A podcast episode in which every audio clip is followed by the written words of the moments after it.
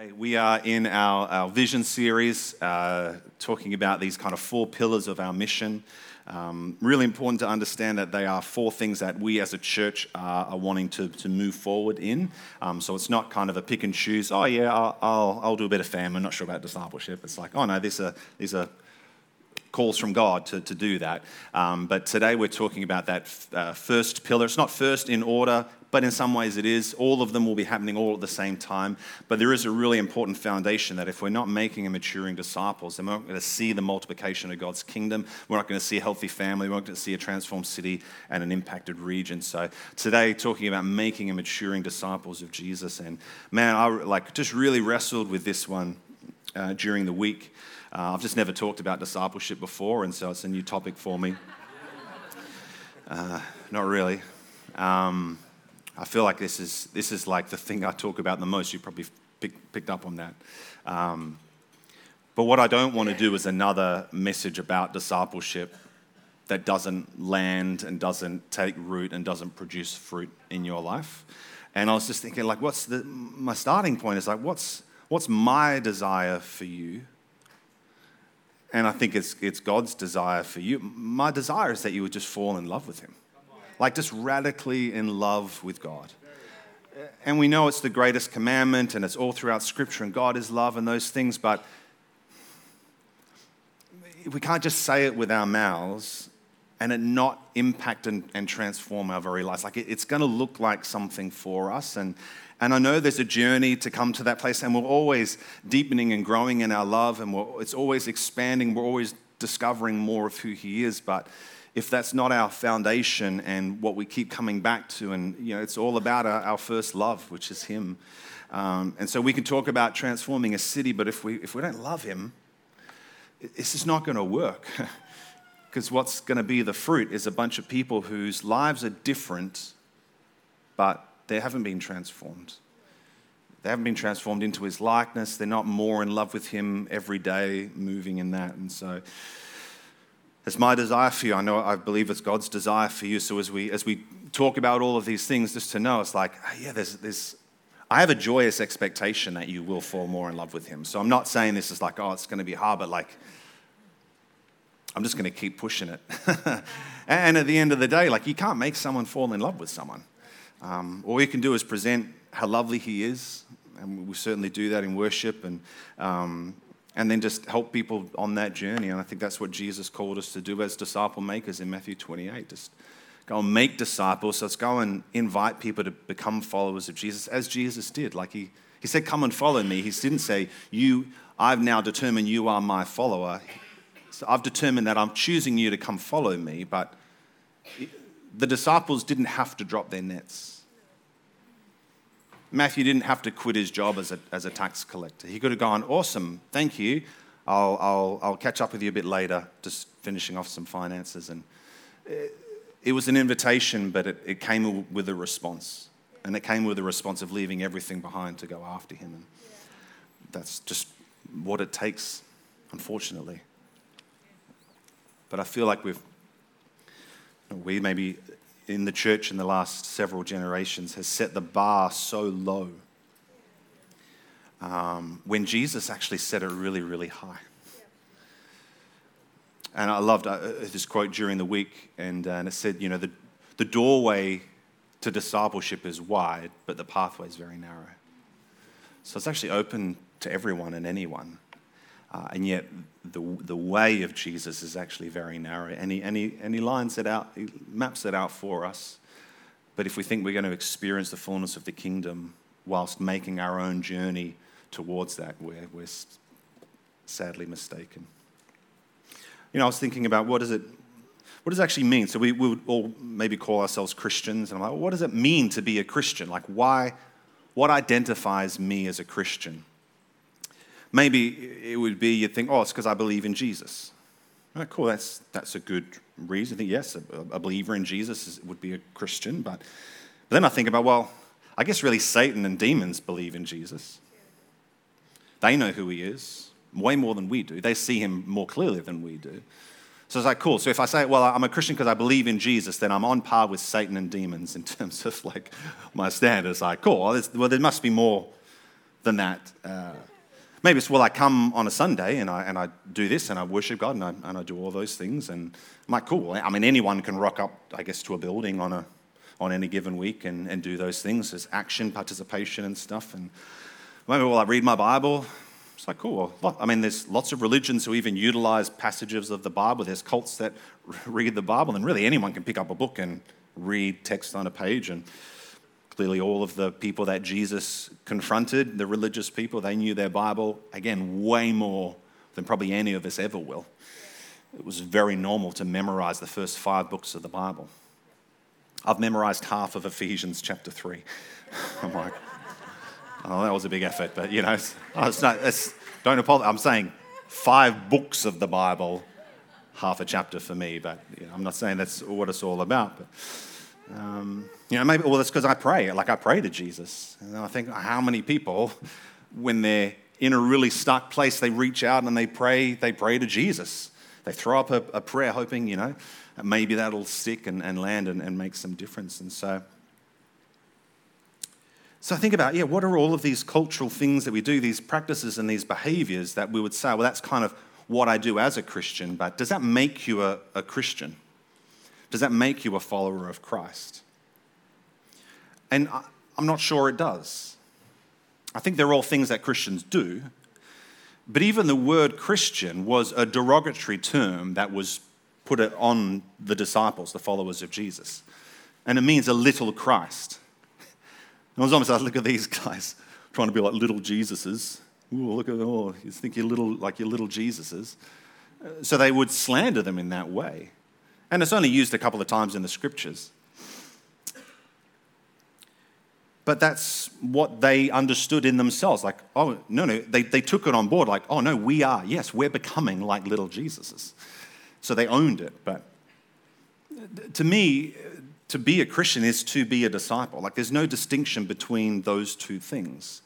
And yet it seems like culturally in the church, it's become normal just to kind of call yourself a Christian, yet not be a disciple, like a follower of Jesus, not pursuing him, not being transformed into his likeness, and just getting into this kind of rhythm of Christian activity that we go in week in, week out, and yet our lives stay the same, our reactions stay the same, our sin carries on in our lives.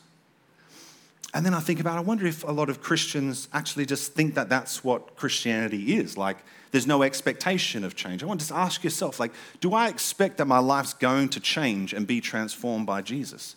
Or am I just now doing different activities and sometimes struggling with it because I don't really enjoy it? You know, like, what was this morning? 45, 50 minutes of worship. Like, oh, man, what a drag. I can handle 20, you know, it's about my limit, you know, but it's like, I, I never used to enjoy prayer. And then I encountered the Holy Spirit, and then all of a sudden I loved prayer. necessarily say I enjoyed worship, and then I encountered God, and now I love to worship Him because I love Him. Like that's, but that's all just where it bubbles up from is just this overflow of, of love. But I wonder is, is the mark of discipleship, is it all about activity and understanding, like doing these things and then growing in my knowledge of stuff? Increasing in my knowledge of the Bible, or is it more about intimacy and adoration? Is discipleship just grounded in this fact that I've said yes to Him and I'm just falling more and more in love with Him every single day? And it's as I adore Him and as I press in closer to know Him, not know about Him, but to know Him, then naturally in that process I'm transformed to become like Him. So, discipleship is our work of participation in God's work of transformation. The whole purpose of being a disciple was to become like the one that you are following. So, discipleship is the journey of becoming, and for us, it's becoming like Jesus. And if we're not being discipled by Jesus, we are being discipled by someone or something. You will model your life, you will be influenced by other people or other ideas or other concepts. You, you can't help it. We're hardwired to mimic. Even as we're made in the image of God, we are made to be images of something and someone. We're created to be images of God. But if we're not focusing our attention on Him, then we will become images of other things. This is why social media, like this, there's some benefits of it, but the issue is of how it draws us in and draws our attention and draws our affection and sets a standard of this is what a good life looks like. And if I look at what Instagram puts out as good life and I look at what Jesus says this is a good life, often there's a pretty strong juxtaposition there, pretty strong contradiction.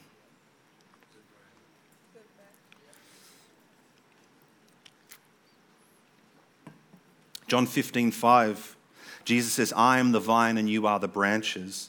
Whoever abides in me and I in him, he it is that bears much fruit, for apart from me you can do nothing. So, in that place of intimacy, fruitfulness comes out. In our faithfulness to him, we, we produce that, that outcome. But I was just thinking this morning imagine a world with millions of little Jesuses running around. Yeah you think of the population of the world, there's, know, 7 billion. Is are we up to 8 billion people yet? 7 billion. 2 billion confessing Christians, somewhere around that. So, almost a third of the population, according to what they call themselves, is like Jesus and doing the works of Jesus. One Jesus with 12 disciples transforms the world. Certainly, the world is different. But if I think about if there was, even if there was one billion people who are like Jesus, that been transformed into his likeness and doing the work that he did, surely the world would be a different place than what it is today. Surely. But maybe that core ingredient of discipleship has been lost in the church. Dallas Willard calls it the great omission. Just, we just lost this piece, but it's a crucial piece. And you, can, and you wonder why it's been lost because it's, I mean, it's hard, but certainly the enemy's work to try and remove discipleship is incredibly important. Because you think about what one Jesus did to the devil. You imagine the last thing he wants is more of that. And yet, that's what Jesus did. He's like, I, I, showed you how. And then, not only did I show you how to do it, not just so you can mimic it, now I'm going to go away and I'm going to send my spirit.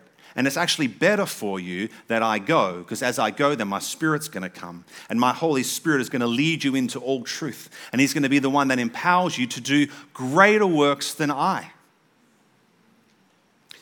Who here feels like they're doing greater works than Jesus? Anyone? Sorry, was, that was a, a uh, example of what it looks like to put your hand up, not me. So there's a challenge there. Well, God, it's a, it's a promise. It's what you said. I'll take you at your word, Jesus. But what am I doing in my life to move me towards doing the, the greater works than what Jesus did?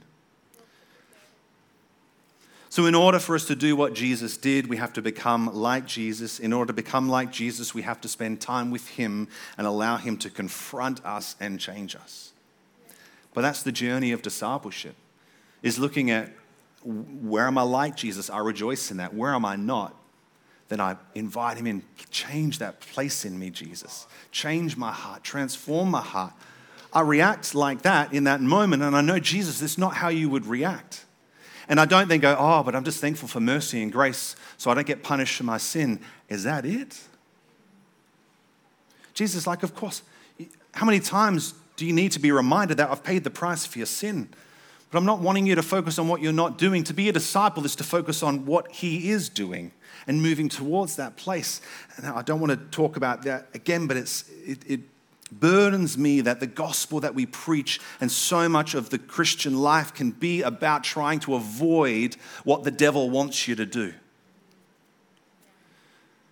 And we're constantly, I just got to come back to the cross, come back to the, I got to come back to the cross because I keep getting trapped by Satan. I come back to the cross. I've got to try. No, I'm not going to do what you want today, Satan. I'm not going to, we're not anti Satans. We're Christians. so I've got to, you know, rather than going, I'm gonna, no, I'm not going to do what the devil wants. I'm not, you know, I'm not going to do, devil, I know you want me to do it. I'm not going to do that today. Rather saying, I'm going to do what you want today, Jesus. I'm going to go after what you desire for me, Jesus. What are you doing, Jesus? I'm going to be right there with you in that place doing that thing. I guarantee if you pursue Jesus as he called you to, Matthew 6:33, to seek after his kingdom and his righteousness, you will not do the other things. You will not fulfill the will of the enemy if you pursue fulfilling the will of the Father. But if you, if you stay focused on this side, trying not to be a bad person, all that you'll get up is, is the neutral ground, and you'll land sitting on the fence, and you'll be lukewarm, and Jesus will say, and want to spit you out of his mouth, like in Revelation. Too harsh? I didn't write it. So, who can be a disciple? Oh, who can be a disciple? Anyone can be a disciple. Anyone with a desire to follow Jesus. That's all it takes. Oh, yes, I just want to follow Jesus. There are no qualifications or disqualifications to becoming a disciple of Jesus. As I said, the doorway is wide. And it's not to trick us in to then go, oh, now it's all of a sudden gotten hard again, if you go read through the Gospels, you'll see how clear Jesus made it. He's like, he was not seeker sensitive in his approach. It's like, this is going to cost you your life. He says, even like a builder would consider, how much is this building going to cost? Jesus says, consider the cost of following me. It's going to cost you a lot. It might cost you your very life. That is the narrow road that he lays out. So we, it's important that we come in with a willingness to say, I know what it's going to cost me, Jesus. But I'm not just after a ticket to heaven one day. I want to live in heaven now. But the way, and that's what the disciples, early disciples called, they were called followers of the way. He says, there is a way that you can live that will give you access to the kingdom of heaven. Now, if you can say, oh, yeah, I believe in Jesus, but I'm going to go my way, so that's fine. You're actually free to do that. You're free to reject Christ at any moment but you're not then going to enter into his kingdom. You're not going to experience the abundant life that he came to give you. So I said, I don't know why I'm like, I've said yes to Jesus. I just don't know why am I not experiencing this fullness of life, this abundant life that he promised? Possibly it's because we're not following the way of Jesus. We're not yielded to his way, and so then we're not experiencing the fruitfulness that comes from that. So anyone can be a disciple. Who then can make disciples? I know sometimes this can be, there can be that sense of disqualification. How could I make a disciple of another person? Well, the first starting point, you've got to be one. Tick that box where you've said, Yes, I am a disciple, I'm going after Jesus. You know, Jesus' disciples, they were not educated people, they were actually uneducated people. The only thing that qualified them was their willingness to lay down their lives and follow him. They gave their yes to him. They didn't know where they were going. Jesus didn't say, Come and follow me, and we're going to go to this place and that place. This is going to happen, and that's going to happen, and then we're going to go over here. He said, This is where I'm, I'm, I'm, just, I'm going in this direction. They're like, Yes, Lord, we'll follow you. The starting point to being and making disciples is just wherever you are, right now, today. And you might say, I've been a Christian for a long time, I'm not sure I'm a disciple. Cool. So that's your starting line. It's okay. God's not going to shame you. I'm not going to shame you. This church isn't going to shame you. If today, you're, if, if coming out of this sermon today, you, you kind of go, I, I, don't know if I'm a disciple of Jesus. Hallelujah. If you have the recognition and the revelation, awesome. That's good. That's better than being blind and ignorant to a reality. And if you go, oh, man, I'm, I'm, i feel like, yeah, no, I'm, I'm, I'm on that journey. I'm, I'm, I stumble and I fall and I trip up, like, welcome to my world. Welcome to everyone's world who's, who's a disciple and a follower of Jesus. It's not about perfection. And then you think, how do I know when I'm ready to disciple other people? My encouragement is think intimacy, not information. Not do I know enough, but do I know him enough? Because discipleship is me introducing someone to this person that I love and I follow and I'm going after. But we have, again, this notion where we've had so much Christian education, we've listened to so many sermons, and we haven't obeyed the word. We've read the Bible so much, but we haven't actually done what it said, which is the point of discipleship that you would obey all the commands of Jesus. That we think, the issue is I don't know enough. That's my problem. Yes, that's why I'm not following Jesus. I just don't know enough. Yes, that's why I'm not making disciples. I just don't know enough that I could pass on information. So if I increase my information, oh, cool, then I'll be able to pass that on to somebody else. But actually, the thing is, what I need to do is I need to increase my intimacy So then I see him and I know him, then I can introduce him and say, This is my Jesus. You can, that was a half hearted clap for a fantastic point.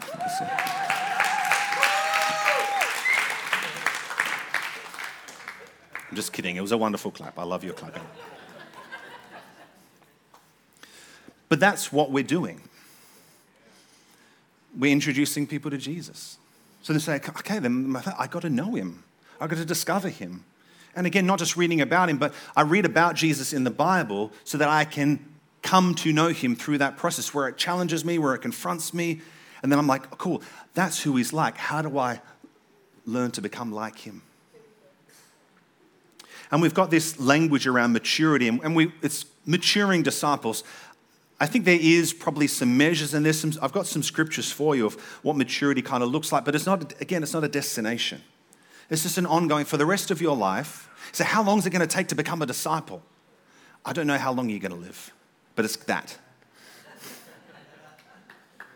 However long you live, that's how, that's how long you'll be a disciple for. And then you'll die and you'll go to be with him and you'll see him as he is, and there'll be this complete 100% transformation. But until that point, we're just moving towards him.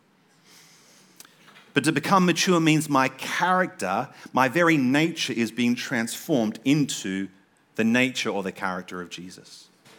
So I'm not learning and then just trying to do things against my will. My will is shifting because your will is your desire. So it says, I want to know God's will. Then you need to discover what does he desire? And when his desires become your desires, then you will fulfill his will because you're fulfilling his desires. If my desires are for things other than God, then I need to yield my desires to him. To not be conformed to this worldly pattern, but to be transformed by the renewing of how I think. So again, maturity does not equal perfection. Maturity is when you look more like Jesus than not like Jesus. It's probably a mark. When you cross over like the 51% point of like, yeah. Only one time out of three do I get cross at someone when they cut me off in traffic, you know? So I'm like, yeah, cool. Look at that. I don't do that anymore, just to let you know. I promise. He's changed me. I just bless them, bless you. yeah. It's when we think more like He would think. It's when we act in the way that He would act. It's when we react like He would react. But not as like, oh, what, what would Jesus do? Yes, I've got to try. It's like, oh, that's, I just, I just reacted like Jesus would react. Thank you, Jesus. You've, my heart's been changed. I'm more like Jesus now. That means I'm a disciple, like I'm growing to be like Him. There are a bunch of, of scriptures that talk about maturity. 1 Corinthians 2 6, 2 6 says, Yet among the mature we do impart wisdom, though it's not a wisdom of this age or the rulers of this age who are doomed to pass away. That whole 1 Corinthians 2 passage is all about um, this immature fleshly church that doesn't know the Holy Spirit, doesn't understand the things of the Holy Spirit, and so they're trapped. Paul is saying, we, we, I, I desire to know nothing amongst you except Christ and Him crucified. And I didn't come with these like eloquent words of wisdom, but I came to like manifesting these experiences of God. I want to show you the power of God, that your faith might not rest in the wisdom of men, but in the power of God. Paraphrased, but. But so when we read that, we need to understand Christ and Him crucified is not the pinnacle of knowledge and understanding. It's actually the baseline of, of what immature people need. Bring it, bring it back to the start. It's Christ and Him crucified. It's the power of God in that act. Okay, come back to that point. Now we need to grow and mature. So you can understand the presence of God, the Holy Spirit, understand the Spirit of truth, that Jesus went and he said it's better. So if you don't know the Holy Spirit, you don't know Jesus because he's the same Spirit. It's the Spirit of Christ. If you don't know Jesus, you don't know the Father. If you don't know the Spirit, you don't know the Father. If you don't know the Father, you don't know the Spirit. Like it's all intertwined in this beautiful Trinity. But there is this maturing that we can come into spiritually. 1 Corinthians 14 20. Brothers, do not be children in your thinking be infants in evil, but in your thinking, be mature. Ephesians 4 13 to 15, this is talking about the fivefold ministry, their role in equipping the church. And the end game is that we all attain to the unity of the faith and the knowledge of the Son of God, to mature manhood, to the measure of the stature of the fullness of Christ. That's the goal. That's why we're gathered here, so, so we can come into the measure of the stature of the fullness of Christ, so that we'll no longer be children tossed to and fro by the waves and carried about by every wind of doctrine, by human cunning and craftiness in deceitful schemes. Rather, speaking the truth in love, we are to grow up in every way into Him, into Christ, who is the head. Philippians 3:15, let those of us who are mature think this way. There's, there's a, a, number of other scriptures, and that's just literally with the word mature in it. And there's a whole lot of other scriptures that kind of express this is what it looks like to be a mature follower of Jesus. So a mature disciple is not measured by what they don't do, but rather by what they do. This is what I was talking about before. It's not, yeah, I don't do all those bad things anymore. It's like, but what good things am I doing? Go after the good, go after righteousness.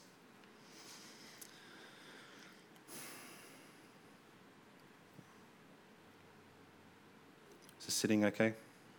Is it confronting you? Good, it's confronting me, I'm not the only one.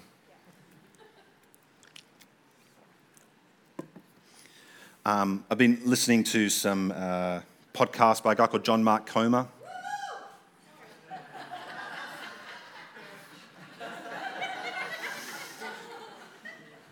I've been uh, also reading the Bible about this guy called Jesus.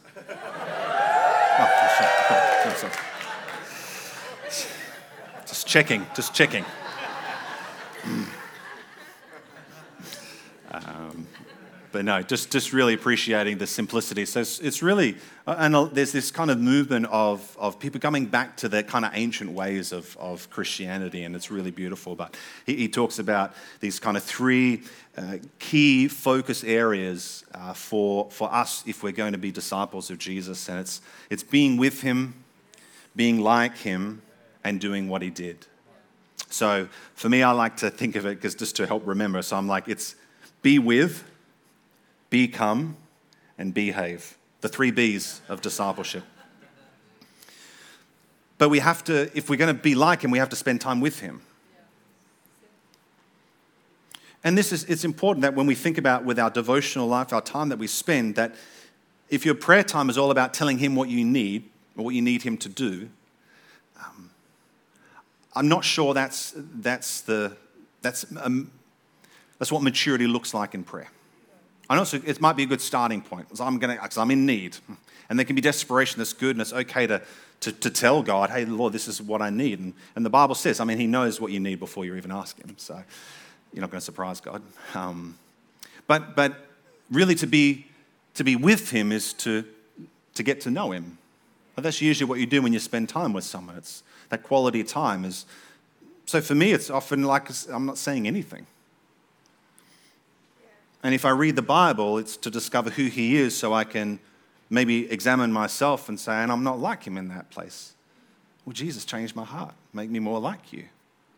It's certainly not so I can go and memorize the scripture and quote this and feel like, yeah, I know more about Him. It's like, there's just no fruitfulness in that.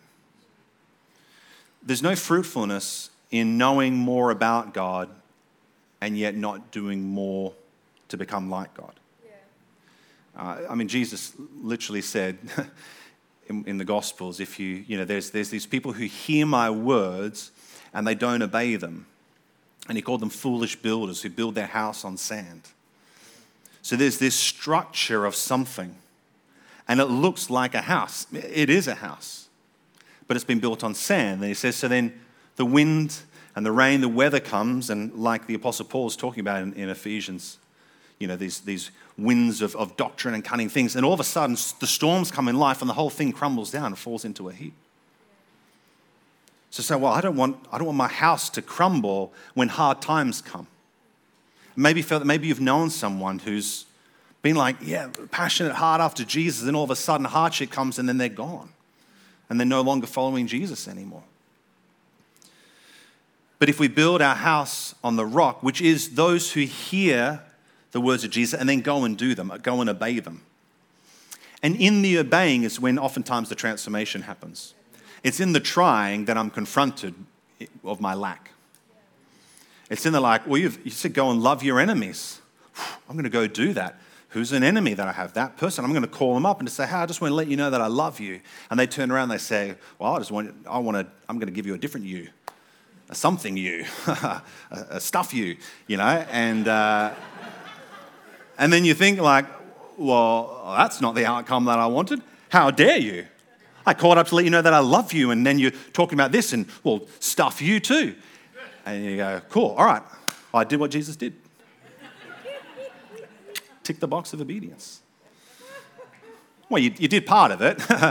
and then what was revealed is actually my heart is, is there's some pride in that because my expectations, well, you should respond like this because I did that and, and whatever, rather than coming into that place and, and then recognizing, wow, I, I, I, did that from the wrong motivation, or, or Lord, I, I reacted poorly to that situation. I'm, I wasn't yielded to you. And so I obeyed, and then what was revealed is actually, man, my heart is not, I don't love my enemies.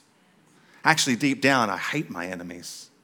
Actually, deep down, I want the worst for my enemies, and I want them to be punished, and I want to feel justified in bad things happening to them because maybe they did bad things to me. And then we realize, wow, my heart, I don't have the heart of Jesus. So the purpose of obedience is to reveal where we're not like him. But it's okay because then, then in that moment we get to go, but Jesus, I want to be like you.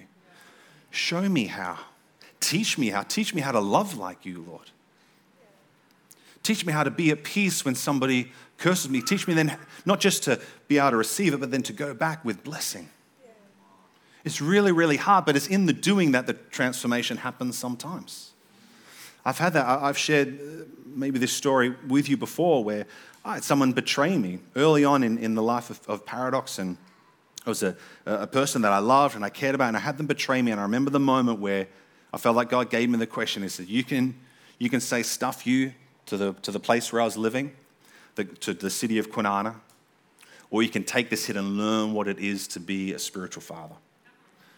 I was like, okay, Lord, I, I choose, I choose to, to, to take the hit the brutality. I choose, I choose the stripping away. I, tr- I choose the pain of journeying through betrayal and forgiving and loving again and releasing, you know, and blessing them. And it, it changed something in me. But where my heart was initially was, no, I want to give the opposite of that. So I'm confronted and have the and when I yield to the confrontation, then I get a different fruit. So it's be with him, become like him, behave like him. Um, I'm going to teach more. We're going to do a lot more in this. We're not going to bombard you with, like, this is all the things that we're going to do to help you to make a mature disciples. It will overwhelm you because uh, it overwhelms me. And uh, so, but so we're not, we're not, it's not, and it's not about lots of activity. It's just saying, hey, this is where we're going, and we're going to trust the Lord to continue to unravel and reveal different plans and pathways that can help us all to move in that direction. But I love that, that baseline that he said. Because really, love is the foundation and the focus. We desire to be like him, and we'll only desire to be like him because we love him. We won't, we'll desire to be with him because we just love him. Like we just want to be with the one that we love. We'll desire to obey what he has told us to do because we love him. And we can't make other people love. You can't make someone obey. But if we're not loving Him, then maybe that's why we're not seeing the change that we desire in our hearts. So, to, to, desire to be like Jesus, we must have a desire for Jesus. We must have an admiration for him. We must, there must be an adoration in our heart that when we think of him, we're like, yes, you are good, and I want to be with you, and I want to be like you, and I want to do the very things that you called me to do. If we don't love and admire Jesus, then our hearts won't be postured towards him, and we won't be willing to cost ourselves to be like him. I love my wife, and I cost myself in a way for my wife that I don't cost myself for other people. I love my children, and I love them so much that I cost myself in a way that I just don't cost myself for other people. I'm not saying that's admirable, but I just know there's a that love in my heart causes me to sacrifice myself in a way that I wouldn't if the love wasn't there. So if we're finding it hard to follow, I just don't want, oh man, what a drag. It's like, okay, I've got to come back to, Lord, stir up love in my heart for you. So if you're finding yourself lacking in your pursuit of Him, go back to, to, to love. Go back to that starting point. Adoration is the doorway to transformation. Adoration is the doorway to transformation. A beautiful time of, of worship this morning, and, um, and I felt like God wanted me to, to wave the flags. And um, there's so much opportunity in that to be embarrassed. Especially as a man, like I, and I don't feel like, I mean, my wife says I'm a little bit too alpha sometimes, and I'm not, I'm just not trying to inflate myself, but like I'm, I ride a motorbike, I drink beer, you know, like I like sport, like I'm not a, I'm not, I don't particularly feel like I express myself as an effeminate kind of person. Um, and if you think I do, then watch. No, no, no that's okay. Um, no, that's not what Jesus would do. Um, but, but there's these moments where I'm like, but it, it can't be about that. And, and protecting myself. And especially in a time of worship, like there's only one person in the room, and that's him. so actually, well, who cares what somebody thinks? But there's also part of me where I'm like, but, but as, as, as one leading and setting an example in this community, I, I, I want you to know that you have the freedom to express yourself fully before the Lord. And then I think about, well, and what was it like in, you know, in, the, in biblical times? And you think obviously of David, but the, the reality is worship can become this feminine thing. And, and I look around, it's like, man, there's lots of women at the front and there's only a few guys. And, I, and yet, all throughout the scriptures, men were the ones who worshipped. Men were the ones who set the standard. Women weren't allowed to. So it was men that were leading the way. And I just want to encourage you as men, you have freedom to do so. And if you don't have freedom internally, I'm not saying you have to come up the front and wave flags, but I'm saying if the Lord is telling you to do that, I want you to have the freedom to say yes. That's all, that's what really matters there. Is not so we don't need to, oh, well, yeah. um, oh, okay, well, I've got to go do what, Brad, no, don't, don't do what I do. Just be free to do what Jesus wants you to do. That's my desire for you.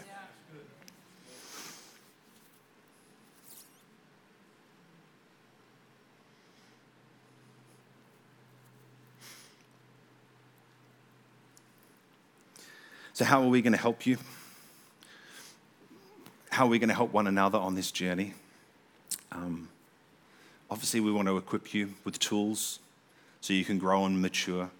Um, but there's going to be it's, it's all of us working together. It's all of us supporting one another. We have you know we have this framework called dnas discipleship nurture accountability an opportunity where you can get with others that will help you on this journey. Because you say i want to follow jesus but i need community around me. I need people to help me to stay accountable. I need people to help to stir up the, the fire of god in me. And so that's the whole purpose of those things. But um, we want to equip you to be able to share the gospel effectively. We want to equip you in all of these tools. But again, at, at the end of the day, it's, it's, I can't make you do anything.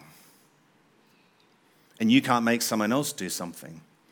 So we can, it's all, it's all got to come down to each one of us saying yes to Him. Has to be yes to Him. When you say yes to Him, then you'll say yes to His ways and you'll, you'll invite that support and that encouragement. We want to help people to, to get on this journey of, of spiritual formation into Christ's likeness. And so we're working on, on tools and, and things behind the scenes. But all we can do is offer people the invitation to follow Jesus. And so, where do we start in this? Well, it has to start with us encountering Jesus ourselves. It starts with us forming the habit of being with Him and abiding in that place. And I know this morning, dumb, like I'm, I'm tired. I go to bed at a reasonable time, set my alarm this morning, and then I wake up an hour before my alarm. Isn't that annoying? Oh man. So i'm like okay geez you want me to pray? Or like what you know and so i'm just i'm just yielding to god and then i fell back asleep and then i had this really short kind of moment in a dream and i, I was right about here or maybe over there. And uh, but it just it just reminded me of of this moment where i first encountered the holy spirit. I'd been a christian for a, for a number of years. I didn't grow up in the church but i'd, I'd become a christian. I was a youth pastor. Um, i planted a church. Um, but I didn't really know the Holy Spirit. So one third of God was unknown to me.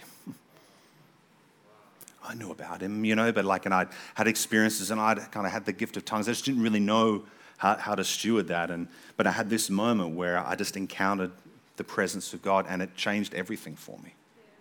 Just radically changed everything. And not, not that I immediately became something, but it, it, it pushed me onto this new journey of discovery. And and I want to encourage you if, you've, if you haven't been baptized in the Holy Spirit, you might have theology around that that, that differs or whatever. I, if you go search on our YouTube, I've got a sermon on baptism in the Holy Spirit you can listen to and you can get at least my theological perspective. I didn't have a theology around baptism in the Holy Spirit until I got baptized in the Holy Spirit. And then I discovered the Bible's full of all of this stuff about it, all of these scriptures that I happen to conveniently gloss over.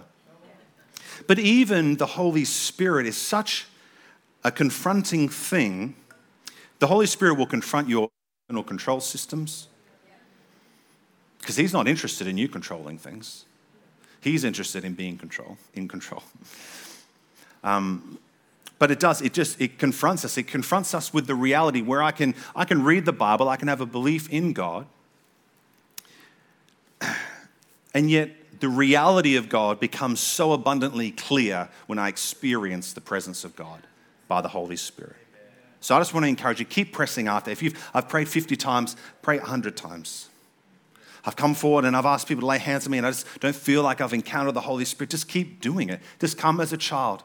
I did that myself. I would just keep going when I, when I first received, had this encounter with the Holy Spirit, I would go to every single like charismatic conference that existed. Like literally within two weeks, we'd flown over to Queensland because there was someone there. Lay hands on me, lay hands on me, lay hands on me. Like I was just hungry for, for more of this encounter because I knew the difference that it made in my heart. The reality is the hungry will search him out. So just ask the Holy Spirit, God, stir up my hunger for you. Bring me back to that place where I was excited about following you, Lord. Stir it up in me. Instead of asking, What do I need to know? ask, Who do I need to know? And find others to help you on that journey. Look for people who are following Jesus. Just ask to, hey, can I spend time with you? Can I ask you, how do you do it? What are your habits? What are your rhythms? What are your ways? Can you pray for me? Can you lay hands on me? Just get hungry and stay in that flow. Ask others to help you grow. As I mentioned before, these DNA groups, it's just, it's just people getting together. You don't have to form a DNA group. That's just a, a framework that we have that can be helpful for you. But just get around people that can help you to move forward with Jesus. I'm going to pray. Would you mind if you're able to stand?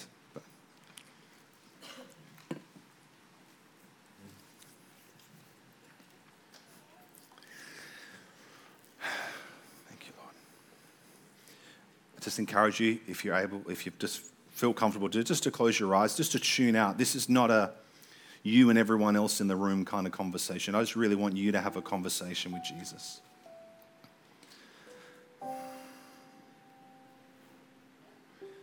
And I feel again, as he does, he just, he's just always offering us this invitation to follow him. The invitation stands.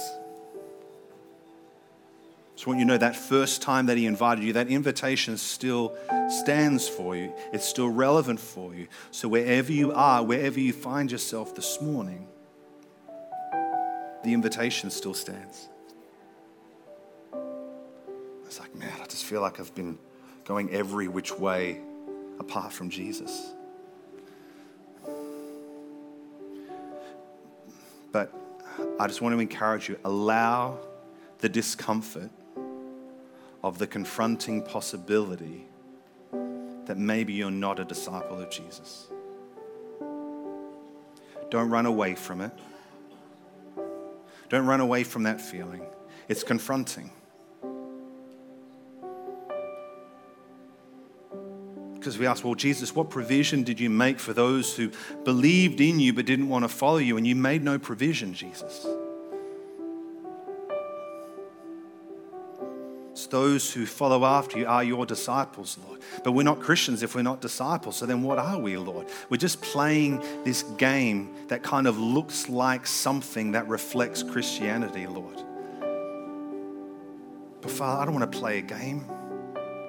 Lord, I, even for me as a pastor, I know in my life I've just been through so many seasons where I've just caught up. I get caught up in Christian activity or I get caught up in hardship or I get caught up just feeling like, man, this is too difficult. But the invitation still stands. for me to follow you.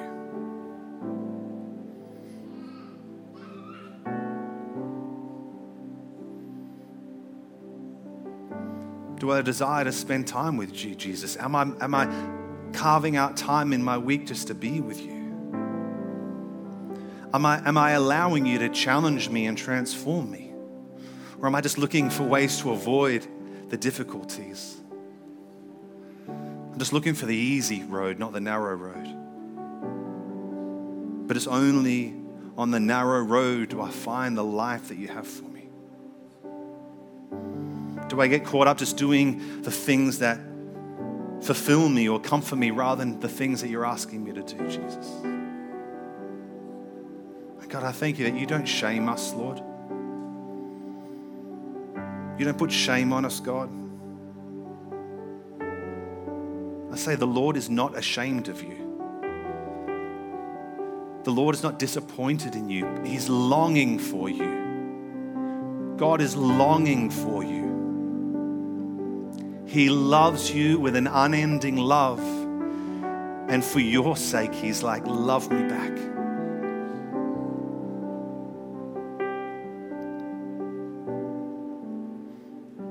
Way of Jesus is the pathway to experience the life God intended for us. It's the pathway to experience the deep fellowship and the deepest parts of our very own desires. And God, we've been created to live in intimate connection with you. But the way that we get to that place is by following your ways and being transformed into your, your likeness, Jesus. So I thank you, Jesus, that the invitation still stands this morning, Lord. And Father, as we embark on this journey as a church, Lord, this is not a new concept, God, but Father, where, where we've been following our own ways, Lord. And I see your invitation, and your invitation still stands. And I just want to say yes to you, Jesus. I just want to encourage, just give you a yes to Him. I give my yes to you, Jesus. I want to be your disciple, Jesus.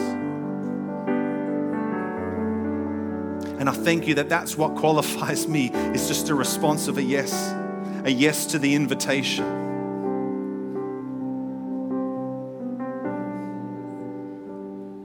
There's so much power in that declaration of a yes to you, God. And I pray, Holy Spirit, that you will come upon each one who has given their yes, Lord. I pray just for fresh encounters with your presence, Lord. Maybe for the first time, you'll feel God in your body. And it's not because it's like, oh, that's cool. It's like, I, you, you're touching me, Jesus. You're holding me, Holy Spirit. I'm feeling you, God. I love it when I feel God's presence because I know He is in me, but I love it when I'm experiencing Him. There's just something that it stirs up in me. But we're not going after signs and wonders like some sort of cool, faddish thing. But Lord, we want to see you break out. We want to see multitudes of little Jesuses spread right across this city, right across Perth, right across Western Australia, Lord. But it starts with us becoming like you. So we say again, we take up the invitation, Jesus. We say yes to following you, to being your disciple. And we say, Holy Spirit, Spirit of truth, would you come? Would you set yourself up right before us? And would you lead us into all truth? We know everyone's journey will be different, but it'll be the same narrow road. So we thank you for your love. We thank you for your forgiveness, Lord. We thank you for your freedom, for your life. We thank you for your power that enables us to pursue you on this journey. And we thank you, Lord, that you're bringing us back to first love. That's the starting line and the finish line, is to love you. So we bless you, Lord. In Jesus' name, amen.